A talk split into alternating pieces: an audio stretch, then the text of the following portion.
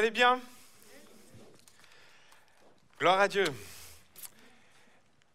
ne sais pas si vous avez remarqué, mais souvent je, commence mes messages par, une réflexion tout simple. Vous trouvez deux types de personnages bibliques. Vous avez des, des personnages qui sont assez exceptionnels en soi, d'autant de par leur piété, de par leur, volonté à suivre Christ. Ils sont vraiment exceptionnels, au-dessus du lot. Euh, vous avez dans ce registre-là Daniel, Joseph, euh, qui sont vraiment irrépréhensibles. Et puis, par le modèle par excellence, c'est Jésus.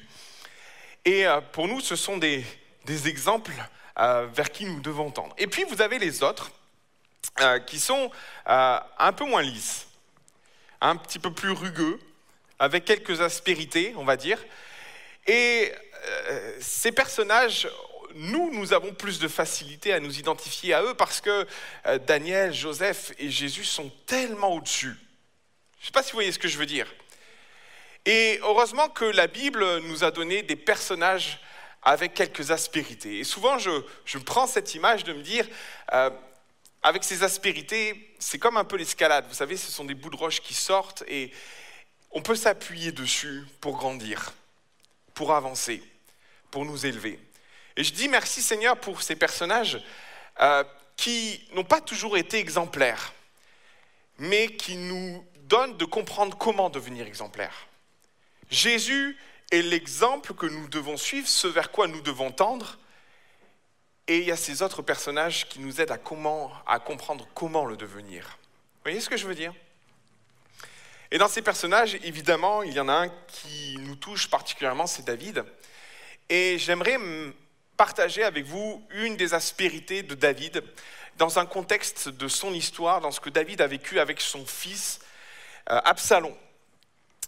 Euh, Absalom est, le troisième fils de David et ça tient une place assez importante dans l'histoire de David. Et Absalom, dès le début, on, comprend bien que c'est un personnage un peu spécial parce qu'il a de l'ambition, c'est un garçon qui est intelligent, c'est un garçon qui est ambitieux. Il nous est dit de lui qu'il était très beau, qu'il avait une énorme chevelure. Et Absalom va, vivre quelque chose très tôt dans son histoire. Son, sa sœur euh, va être violée par leur frère, demi-frère aîné, euh, Amnon qui était censé régner. C'était le premier fils de, David, Amnon, et il va violer euh, la, sœur euh, d'Absalom. Et Absalom, bien sûr, va, va prendre ça mal, mais il va avoir aussi une opportunité dans cette situation de prendre le trône de son père. Je vais m'expliquer dans le sens où il avait l'excuse de voler la place à son frère aîné, Amnon, en le tuant. Il avait violé sa sœur et Absalom, pendant près de deux ans, va manigancer un stratagème pour que Amnon ne se doute pas des choses. Il va l'inviter chez lui. Et alors qu'Amnon ne se doute rien, deux ans plus tard, Absalom va se venger d'Amnon. Il va l'égorger. Suite à ça, nous savons que euh, Absalom va fuir parce qu'il a tué quand même son frère. Il va vivre en exil jusqu'à ce que David, au travers de Joab, le ramène à Jérusalem.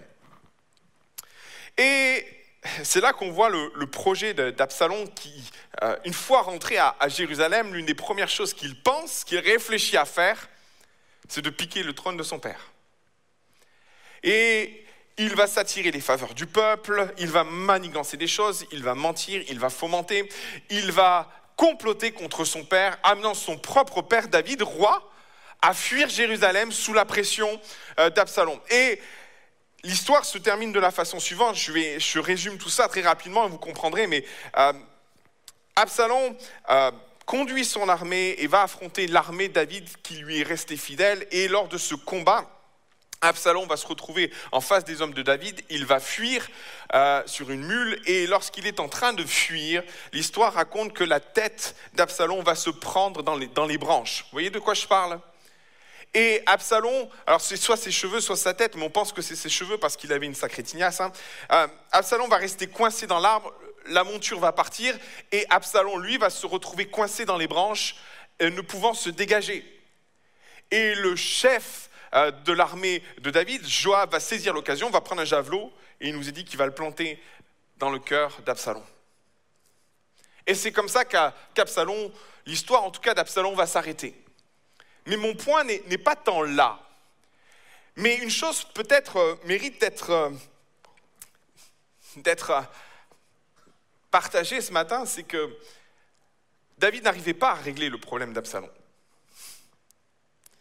D'ailleurs, il va le dire à ses serviteurs lors du combat, lors de cette fameuse bataille, il va dire, préservez le petit, le jeune Absalom. Il n'était plus très jeune non plus, hein, il avait une quarantaine d'années, je crois. Euh, et David va dire à, ses soldats, préservez Absalom. Et David ne se rendait pas compte qu'Absalom allait être toujours une menace. Et il a fallu que ce soit Dieu qui mette un, point final à ça, parce que comprenez ce qui se passe. Euh, ce n'est pas l'armée euh, de David qui va stopper Absalom. C'est un arbre. Comment ne pas y voir euh, la providence divine dans cette situation-là? Comment ne pas y voir cette volonté de Dieu d'arrêter Absalom dans sa course dans son ambition démesurée de prendre la place de son père, il a comploté contre son père. Clairement, Dieu a arrêté Absalom. Et il l'a arrêté parce que David ne pouvait pas le faire. Il en était incapable. Et j'aimerais vous dire que des fois, Dieu fait des choix pour nous. Il prend des décisions pour nous et il fait des choix qui sont par moments difficiles et il a fait le choix de préserver David, de préserver sa descendance, parce que Dieu avait autre chose à donner à David. Il fallait arrêter Absalom. Dieu l'a fait. Dieu s'est montré fidèle envers David en arrêtant son fils. Maintenant, c'est une grande victoire que David va remporter. Et d'ailleurs, un des serviteurs, et je te prie d'avancer dans les vignettes, le premier serviteur, un des serviteurs qui va rapporter la victoire à, David, et regardez ce qu'il nous est dit au verset, au verset 31, pardon, c'est Cushi. Aussitôt arriva Cushi, c'est un serviteur de David. Il dit, que le roi, mon Seigneur, apprenne la bonne nouvelle. Monseigneur le roi est sauvé. C'est une grande nouvelle. Et il va lui dire aujourd'hui, et notez bien, que Chi sait très bien ce qui s'est passé. Il sait très bien que c'est l'Éternel qui a arrêté Absalom.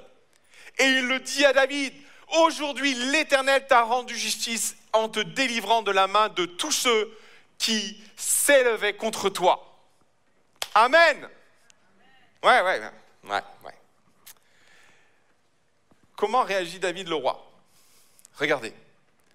Alors le roi, saisi d'émotion parce qu'il apprend la mort de son fils, Absalom est mort, monta dans la chambre au-dessus de la porte et pleura. Il disait en marchant, et par moments certaines traductions, il criait en marchant, Mon fils Absalom, mon fils, mon fils Absalom, que ne suis-je mort à ta place? Absalom, mon fils, mon fils. Vous savez ce que David est en train de vivre?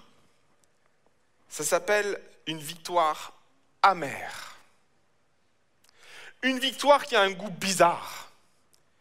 Une victoire qui fait que David ne la vit pas comme une victoire, mais comme une défaite. Et pour autant, vous savez quoi? Le pire dans tout ça, qu'à la base, à la source de ça, c'est une intervention divine. Le titre de mon message ce matin, c'est quand on vit une victoire au goût amer. Et peut-être j'aimerais déjà attirer l'attention sur ce que tu as peut-être vécu, sur ce que tu vis peut-être actuellement, et qui pourrait t'amener à dire, je vis aujourd'hui une victoire qui a un goût bizarre. Ou tu pourrais dire aujourd'hui, j'ai vécu une victoire avec un goût amer. Et David ne va pas vivre les choses de cette façon, c'est tellement puissant, c'est tellement violent dans, la vie de David, que David va pleurer, va hurler. Tous les soldats qui étaient euh, auprès de David vont entendre ces cris. Regardez le, texte suivant.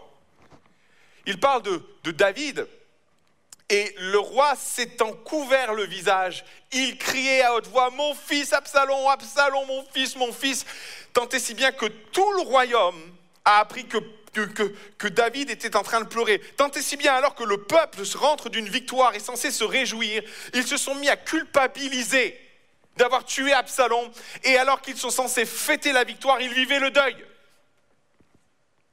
Vous me suivez toujours? On va aller très vite là.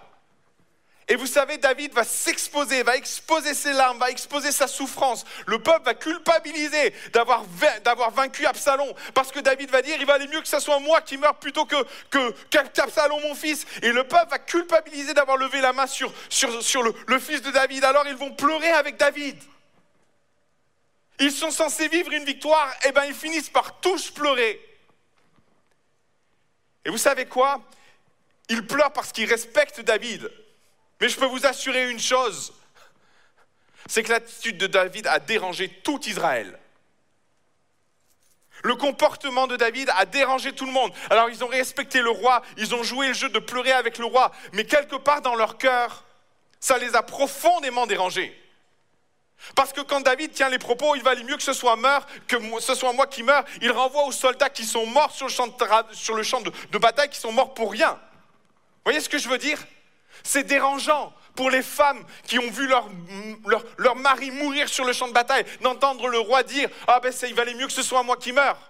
Ça leur envoie le fait qu'ils sont morts pour rien. C'est violent pour tous les soldats qui sont rentrés, qui ont affronté, qui ont combattu pour David et qui entendent de la bouche du roi David Ah mais moi, il n'y a plus d'intérêt à vivre. C'est choquant pour la famille de David d'entendre David dire ça. Parce qu'Absalom est mort, David dit, ah ben il valait mieux qu'on meure tous. Et si Absalom avait pu vivre, ah, ça aurait été bien. Vous savez qu'Absalom, il n'allait pas faire de quartier. Hein Absalom prenant le trône de son père comme il le faisait, il n'allait pas se risquer que la descendance de David revendique un trône qui lui appartenait plus. Alors vous savez ce qui allait se passer, c'est que lorsqu'Absalom allait arriver, il allait tuer tout le monde en fait les demi-frères, les demi-sœurs, Absalom n'allait pas prendre de risque avec une éventuelle descendance qui pouvait lui poser problème. Que fait David? Il est en train de pleurer un fils qui voulait le détruire. Oui, ça reste son enfant. Oui, on comprend les larmes de David. Mais la façon dont David exprime les choses, c'est devenu très dérangeant. Et en même temps, autant c'est dérangeant, autant David est très vrai dans ce qu'il vit intérieurement. Je dis ça parce que par moments, lorsque nous vivons des victoires au goût amer, le fait d'échanger là-dessus, ça pourrait être dérangeant. Parce que d'un côté, oh, l'Éternel t'a délivré, c'est quand même violent de dire, bah, je ne suis pas content. Non? Je vous pose la question. Ah ben il faut que tu témoignes. Si le Seigneur t'a délivré, il faut que tu partages. Bah écoute, c'est dérangeant parce que c'est compliqué d'aborder le, fait que dans son cœur, on vit des victoires de l'Éternel qui ont un goût amer. Ah, vous savez ce qu'on fait? Ben, On préfère rien dire en fait. On préfère jouer le jeu. Oui, l'Éternel m'a délivré, quelle victoire extraordinaire, mais au fond de nous, il y a une amertume et par moments, ça va encore plus loin. C'est tellement dérangeant pour les autres que ça l'est aussi profondément pour nous. On en vient même à se mentir nous-mêmes. Ouais. Ouais, l'Éternel m'a délivré. Youpi. Mais au fond, nous, il demeure des racines d'amertume tellement profondes et tellement dérangeantes qu'on fait comme si elles n'y étaient pas. Mais vous savez, l'amertume a un problème, c'est que si on ne la règle pas, elle crée des racines. Elle s'empare de notre cœur. C'est plusieurs textes, et je vais vous les partager rapidement, Hébreux 12 et Éphésiens chapitre 4, 30. Euh, voilà ce qu'il nous est dit, Éphésiens chapitre 4, 30. N'attristez pas le Saint-Esprit de Dieu par lequel vous avez été scellés pour le jour de la rédemption. Que toute amertume, c'est écrit, hein, que toute amertume, toute amitié, toute colère, toute clameur, toute calomnie, toute espèce de méchanceté disparaissent au milieu de vous. C'est marrant comme, comme les choses sont plutôt radicales. En fait, si on ne prend pas conscience qu'au fond nous, on, vit des, victoires amères parce qu'on ne veut pas le réaliser, elles sont l'amertume est pour autant là. Et se voiler la face, ce n'est pas régler le problème. Faire disparaître toute amertume, c'est faire disparaître aussi les, les notions d'amertume qui sont en nous, dont on n'a pas toujours conscience ou dont on ne veut pas avoir conscience. conscience on est d'accord Notez bien ce que dit Hébreu chapitre 12, verset 15. Veillez à ce que nul ne se prive de la grâce de Dieu, à ce qu'aucune racine. Mes frères et sœurs, nous vivons par moments des victoires qui ont un drôle de goût. Certes, le Seigneur nous a bénis, mais certaines victoires ont un goût amer.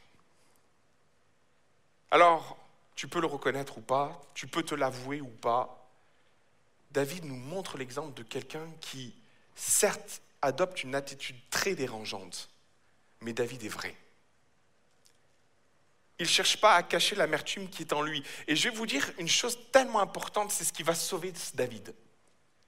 Le fait d'être remarquablement vrai. Il est remarquablement dérangeant, mais il est remarquablement vrai dans ce qu'il vit. Il ne triche pas. David est un homme selon le cœur de Dieu. David n'est pas, pas quelqu'un qui, est ambigu dans, ce qu'il vit, dans ce qu'il ressent. Il est droit dans ses bottes, dans ce qu'il, dans ce qu'il vit, dans ce qu'il ressent aussi. Il vit une souffrance profonde, il vit une amertume profonde. Même si cette amertume, elle n'est pas audible pour tous les hommes qui sont morts sur le champ de bataille. C'est pas audible d'entendre un père pleurer son fils. Il y a un équilibre à avoir, David ne l'a pas. Il n'a pas la juste mesure, il n'a pas la juste proportion, la juste attitude, celle qui montre un père qui est triste, certes, mais qui prend sur lui. David n'a pas l'équilibre qu'il devrait avoir dans cette situation-là. Aussi, David est dérangeant, certes, mais il est profondément honnête avec ce qu'il vit. Et je vais vous dire la vérité, parce que David est honnête, parce que David comprend qu'au fond de lui, il y a une amertume profonde. Il l'expose, il ne cherche pas à la cacher, il ne cherche pas à se, mentir à lui-même. Dieu va à sa rencontre. Vous savez, la plupart du temps, les, choses qui ne vont pas en nous, les aspérités qui, ne vont pas en nous, la, première étape, c'est de les reconnaître en fait. Et David ne va pas tricher avec cette racine d'amertume qu'il a en lui. Il vit une défaite qui a un goût amer et il ne va pas tricher. Il ne va pas jouer une comédie auprès de ces hommes tout en pleurant derrière. Parce qu'il sait peut-être une chose, ou en tout cas une vérité, et c'est ce que nous dit ce texte, l'amertume finira par ressortir. Elle pourra t'éloigner de Dieu, elle pourra détruire ta vie, mais l'amertume aura un résultat, des conséquences dont tu n'as pas la, où tu, ne t'imagines pas forcément la portée. Et bien souvent, euh, face à l'amertume qui est en nous, euh, on joue un, on, joue un petit peu avec le feu. On pense la maîtriser, on pense la dominer, on pense qu'on est capable de, gérer ça en nous, on pense que c'est rien, que c'est un détail. David la laisse s'exprimer, il l'expose, il ne cherche pas à la cacher, même si c'est dérangeant.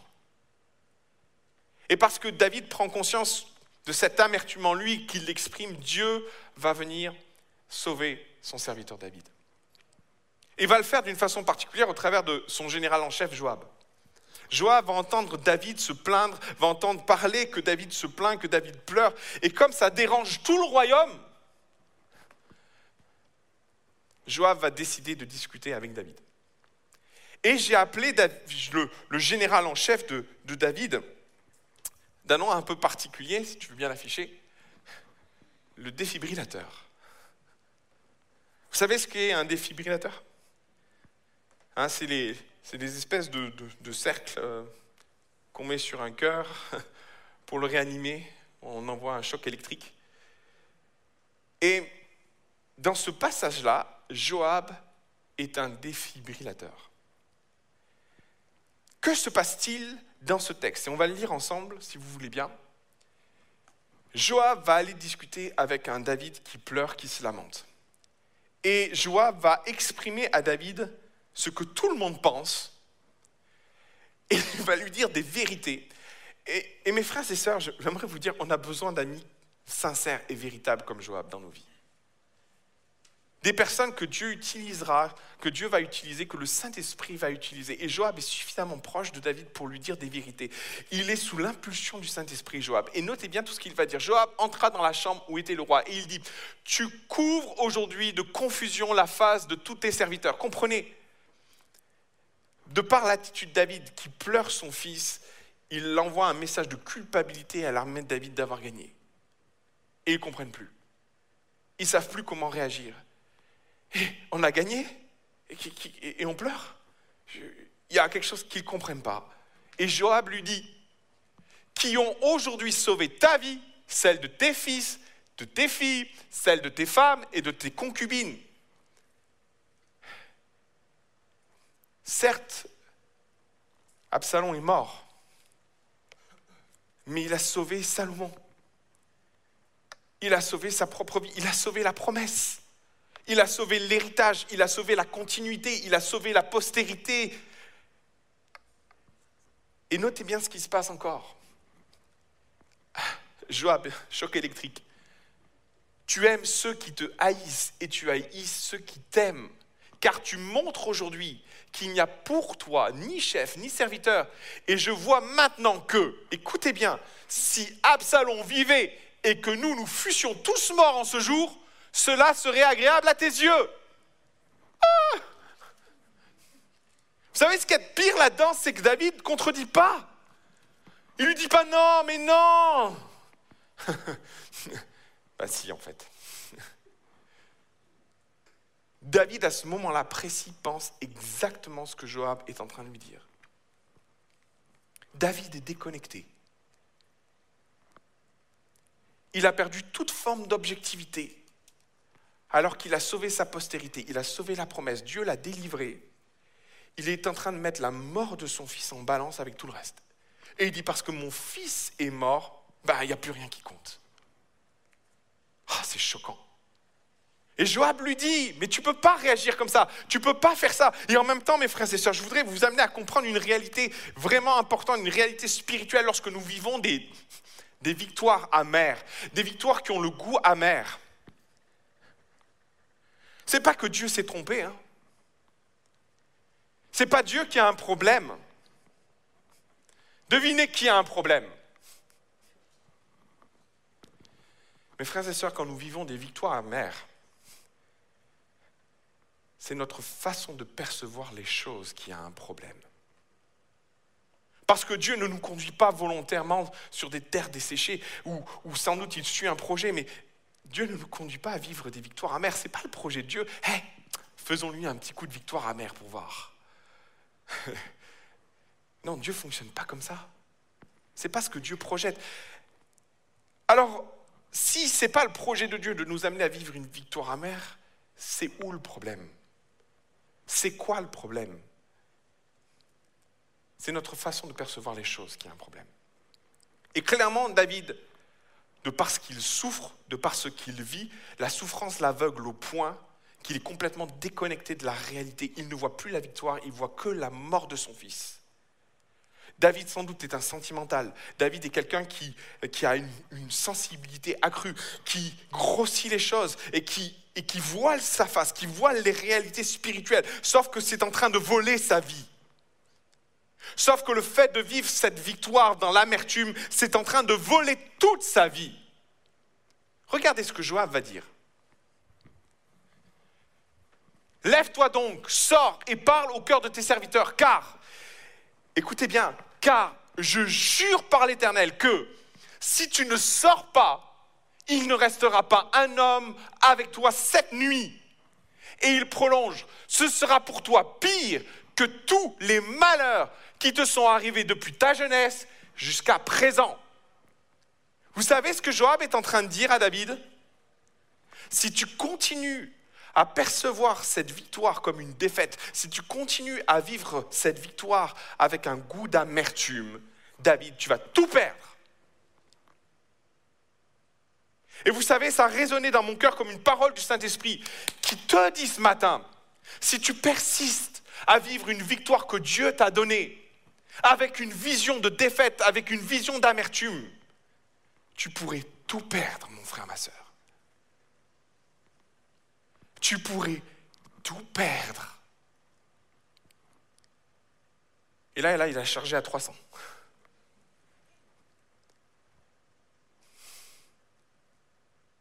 Joab est en train de réanimer le cœur anesthésié de David. Et moi, j'aimerais te poser la question, qu'est-ce qui anesthésie ton cœur au point de ne plus voir les choses comme tu dois les voir? Au point de t'amener à avoir une victoire que Dieu a remportée pour toi. au point de la percevoir avec amertume, voire comme si c'était une défaite.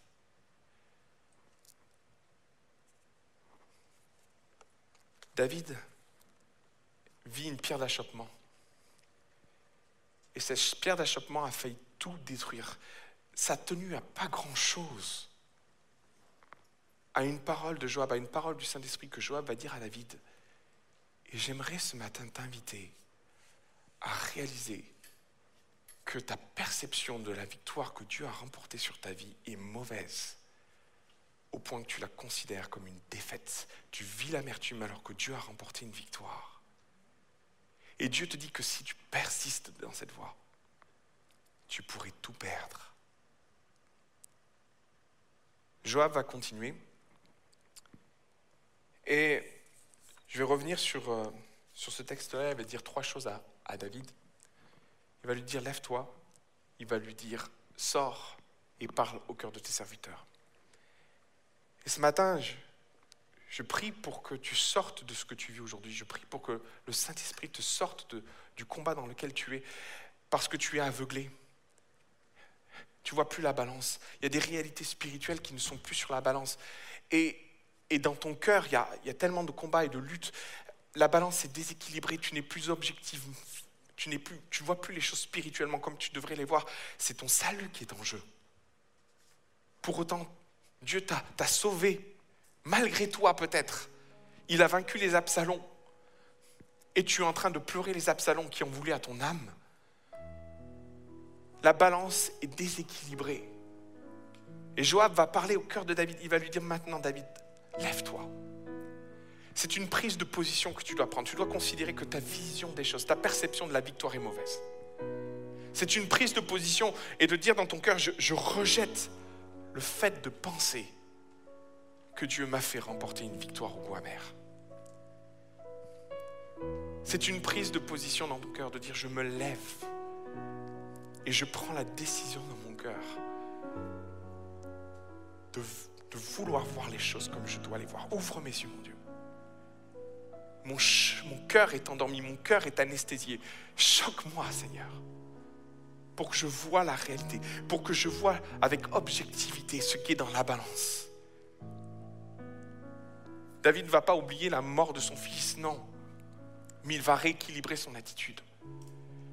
Il va enfin voir la véritable valence. Il va sans doute se lever et il va se lever. Mais c'est synonyme de prise de position. Il faut que tu prennes position par rapport à ta perception de ta victoire. Si tu continues à la voir dans l'amertume, tu vas tout perdre. Et c'est un avertissement de la part de Dieu. Et je vais poursuivre parce que euh, Joab n'en reste pas là. Il va dire une seconde chose. Il va lui dire, sors de Sors de là. Et en fonction des versions, vous aurez sors de ta chambre. C'est comme si Dieu disait, c'est pas le tout de se lever, maintenant il faut que tu ailles. Il faut que tu avances. Il faut que tu me fasses confiance. Il faut qu'à un moment donné, non seulement tu, prends position par rapport à ça, mais tu ne peux pas stagner dans ce que tu es. Il, faut que tu me fasses confiance parce que le meilleur est devant. Et clairement, Dieu n'en avait pas fini avec David. Il fallait qu'il forme Salomon. Il fallait qu'il forme la postérité qui, allait engendrer Jésus. Il y avait un plan, il y avait un projet derrière qui ne devait pas s'arrêter là. Et c'est ce que Dieu était en train de faire bien souvent lorsque Dieu nous permet de vivre des victoires qui ont un goût amer. C'est notre perception limitée dans le temps qui parle. Alors sur le moment, oui, peut-être on réagit, mais j'aimerais t'inviter à voir devant. Je voudrais t'encourager à faire confiance à Dieu dans ce, que, tu as vécu. Oui, peut-être aujourd'hui cette victoire, a un goût bizarre, mais je voudrais t'encourager à penser que Dieu fait les choses pour une bonne raison. Ça nous échappe, ça, ça passe au-dessus de nos têtes. Mais il y a clairement quelque chose qui nous dépasse, qui est devant. Et devant David, il y avait sa postérité. Il y avait Jésus. Et David ne pouvait pas passer à côté de ça. David ne devait pas laisser un mensonge l'amener à percevoir cette victoire comme une défaite. Ce jour-là, c'est la postérité de David qui a été sauvée. C'est la, la semence de Jésus qui a été sauvée.